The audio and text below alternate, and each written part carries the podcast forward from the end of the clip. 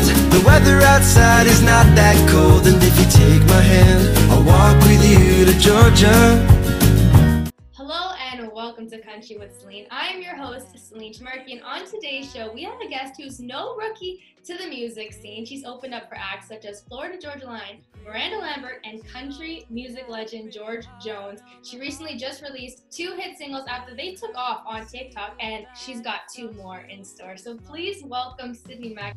Hey, pretty boy, you were pretty sure it was gonna work out for you.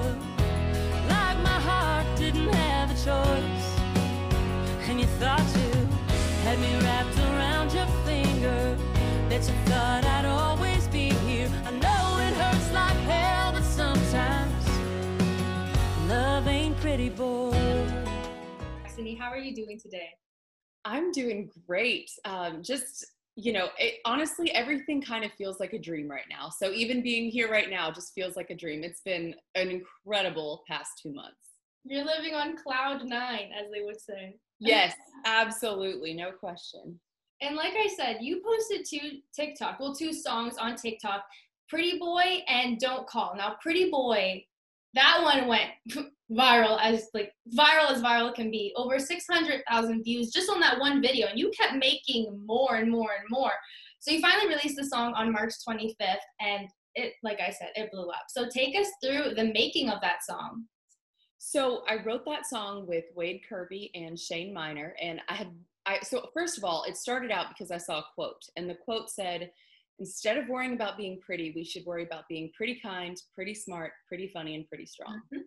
And I was, you know, of course, at first I'm like, "Yes, amen, okay." Like that is, you know, everyone worries about that, especially on social media. You know, like that Mhm. kind of polished whatever. And I thought kindness is really pretty like we should we should focus on that um but then for whatever reason the phrase pretty boy the term pretty boy popped into my head and i was like you know that'd be an interesting song but i don't want to do it in a way that is um you know man bashing so to speak where it's like oh he's just a pretty boy like that's all he's good for so i was trying to like come up with different ways to present it to different co-writers and couldn't really think of anything. And that day that I wrote with those two guys, I brought that idea up just out of the blue. And I think it was Wade actually. And he was like, What if it was something like, you know, love ain't pretty boy?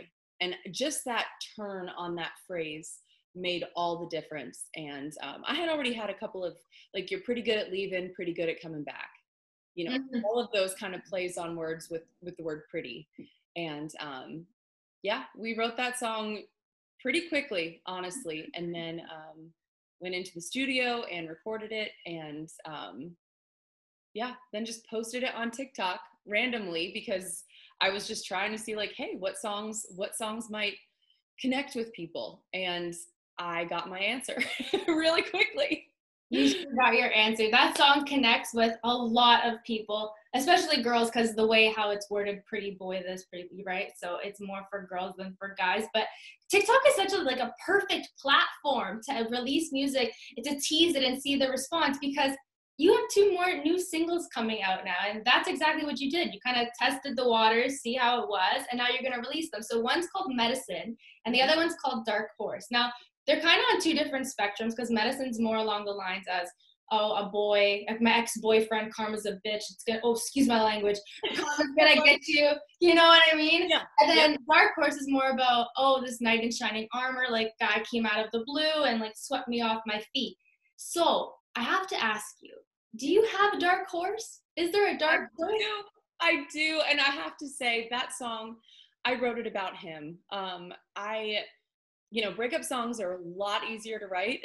um, I don't know why, because I, you know, I'm happily married, but um, for whatever reason, I think it's because I can, you know, live in that, like bring up old, old stuff and kind of get, you know, tell that story. Um, but no, Dark Horse is about my husband, Eric, and it was it's it's a really long story but the bottom line is we met i was dating someone um, and after that guy and i broke up eric and i you know went on a date and i knew i mean i knew immediately and it's like there's a line in the song that's you played it patient, slowly making moves I underestimated.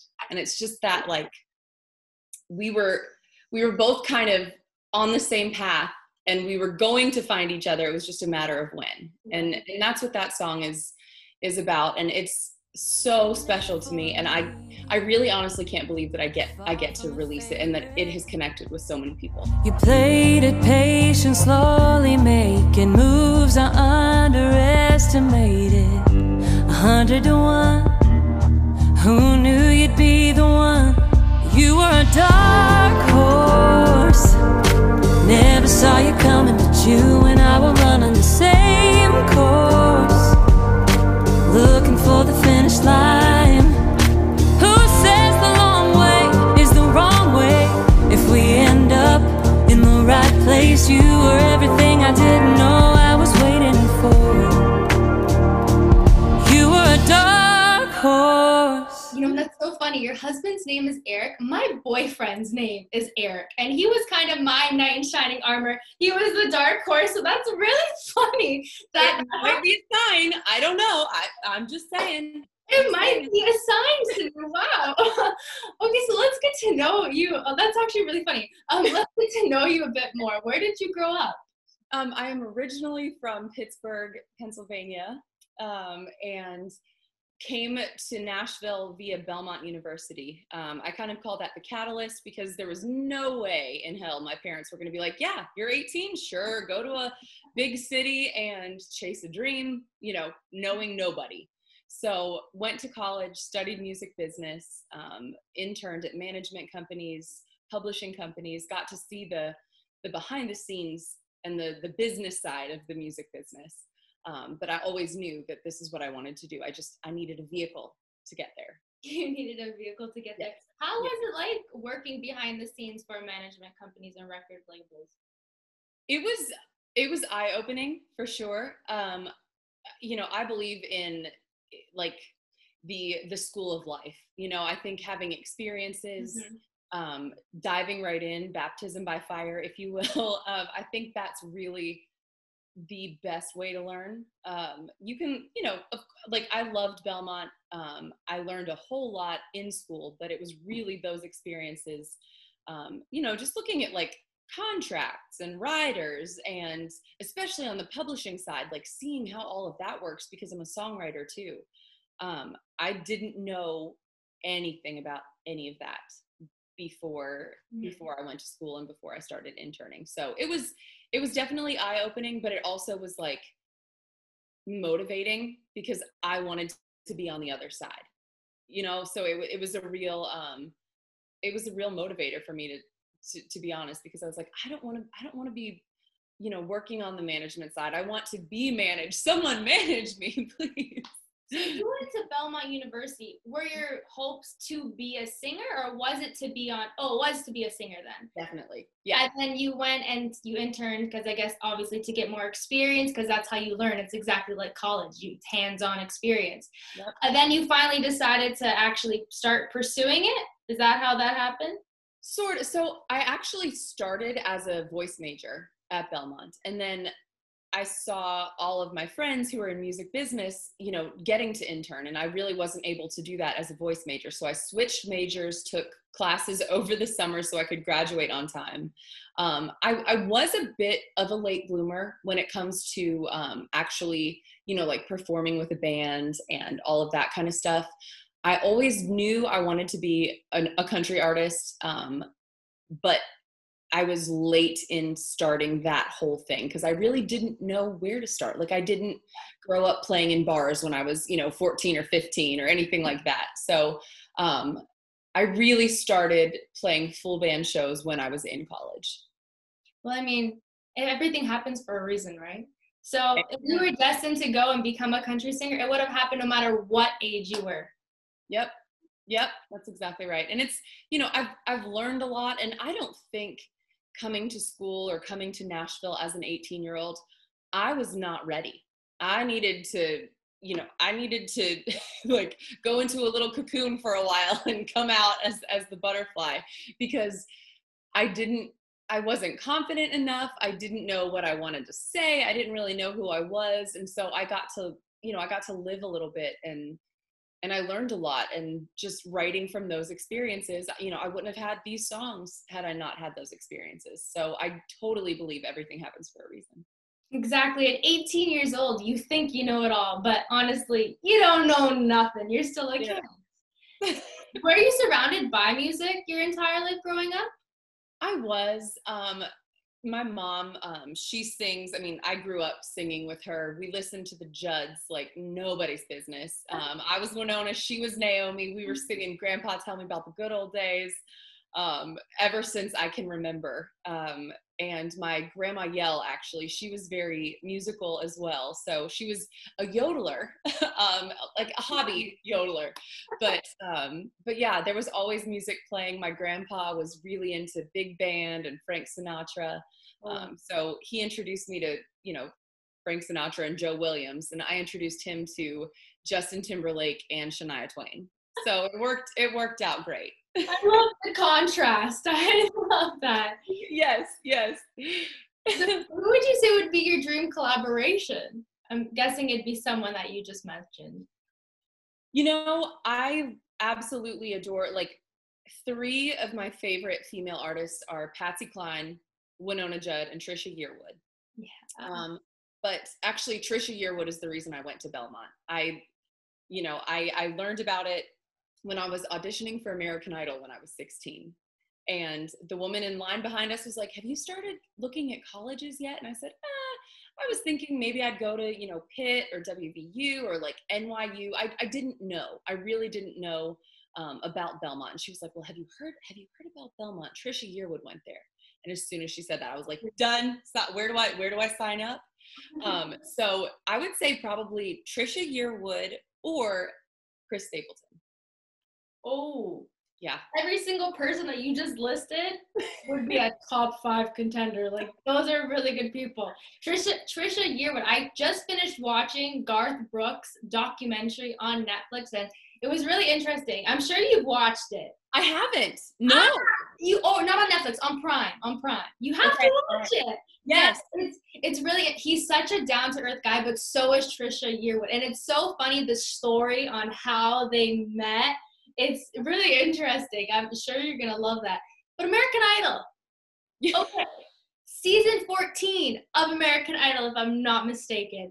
That's right. That's that. How, that was interesting. How was that? How did you did you go far in it? Did you where where was it? So I the first time I auditioned, I was 16. So that was years before that. Um, but when I actually, so I, I got a golden ticket to go to Hollywood. Um, it was um, J Lo, first of all. Like what? Yeah, Yeah, J Lo, Harry Connick Jr., or as I call him, H Connie Jr. I love his Christmas album. Like, it's it's a that's a whole nother story. Um, and Keith Urban, which again, like, also he would be another great collaborator. By the way, um, he's Put it fantastic. out there. Put it out there. Yeah, just let's let's manifest right now. Let's do it. I'm all for it. um, but yeah, so I auditioned in Nashville. Um, I was one of, gosh, I think it was like 72 people out of 8,000 or something like that um, that that got the golden ticket to go to Hollywood, and um, it was so stressful. It, and I'm not a person that is like gonna ham it up for the camera. I'm, I'm just not. I have never been that kind of person. I might. I'm even a little bit like introverted in some ways. Um, so that was difficult for me because there were so many people who were anytime the camera was around they were like hey look you know over here over here. And i'm like oh god please don't. Um so i don't think that like reality tv like that is really um my ideal situation. But it was a great experience. Um i i made it to like the second round in hollywood um which i was grateful for i mean you know everything you see on tv with that show is obviously you know blown up a little bit but it's real. And they you go on no sleep and they're throwing stuff at you and it's it's pretty crazy pretty crazy. Sounds crazy. yeah So when you were on the show, did they ever air you? Because I know there's a lot of people who no. See, that's, I know there's been a lot of people that I've been talking to, and they're saying they were part of American Idol. I'm like, oh, but I, I couldn't find anything when I looked it up. because we didn't get aired. I guess because there's so many people, they really pick and choose. They do, and I I do think that you know people who have a more compelling story. Um, I think that's a big, you know, it's it's ratings too at the end of the day. But um, yeah, and in my audition, it's so funny. I went in with this. First of all, you audition for a number of producers before Mhm. you get to the judges, and I got through all of those. And the last round before the TV judges was the executive producers, and it was maybe 11 o'clock that night on a Friday night, and I had to be back Saturday morning at 7 a.m. for like filming and to sing for the other judge, the TV judges. And they were like, um, by the way, we think you should change your song. So don't do that song. We we think you should do another one. And it's like, oh, okay, sure. Let me just. So my audition, I kind of didn't do a great job with it. And before the judges could say anything, I was like, I'm so sorry. That was not like I was trying to be something I wasn't there. Can I just sing like a Mhm. song that that I love? And they were like, Yeah, sure. So I sang Angel from Montgomery, which is a John Prine song that Bonnie Raitt um, sang as well. And they were like, Keith Urban was like, That's what I wanted to hear from you. I can't do a good Australian accent, but he was like, That's what I wanted to hear from you. And so then they they sent me through. That's amazing. I wish they would have aired that, but to have that experience, nonetheless, it's still the best, right? Absolutely. Absolutely. And now, also, like the following year, I was reading that you made it to Nash Next top 10, and then you had the honor of going on tour with RaeLynn, who was another fellow country singer. What did you learn from that taste of the tour life? You know, it was um that was interesting too because there were, you know, there were um gosh, 10 of us and a couple of them were duos or like bands. So that was just a whole mother um kind of American Idol like experience in some ways, but it was we had so much fun and it was really cool to have, you know, I've played in bars and venues where there haven't been a whole lot of people. Um, I've also been able to play in front of a lot of people. So I'm, you know, I've, I've been blessed to be able to see both sides of that. And it was just nice to have like, you know, people in the audience. RaeLynn was there. She was, you know, she was the headliner and everything. And she was so sweet. And it was just, I don't know, like I, I, I thought to myself, I could get used to this. and hopefully once all of this COVID stuff is over, hopefully um, that will be the case. Then you can finally start touring and do your own shows, be the headliner of your own tour. Yes. That's the goal here. Yes, absolutely. And now, Sydney, okay, before I let you go, we're gonna play a little game I like to call Country with Celine Rapid Fire. So I'm gonna shoot you out a couple questions, and then you Okay. answer them, and then we'll take it from there. You got it. Okay. First one is, what would be your favorite song to sing at karaoke? Ooh, um, any man of mine. That is a good one. I So could, I could see you singing that one too. what would be your favorite Netflix binge? Oh, well, if I'm being honest, it's The Office. It is true. I, Michael Scott, am signing up with an online dating service. Thousands of people have done it, and I am going to do it. I need a username. And I have a great one.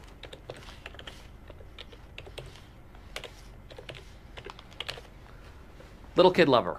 That way people will know exactly where my priorities are at. Um, we are probably on the eighth round of all the way through from beginning to end. Like that's that's why I'm so excited about the Garth thing. I'm like, oh my gosh, we will have something else to watch besides The Office.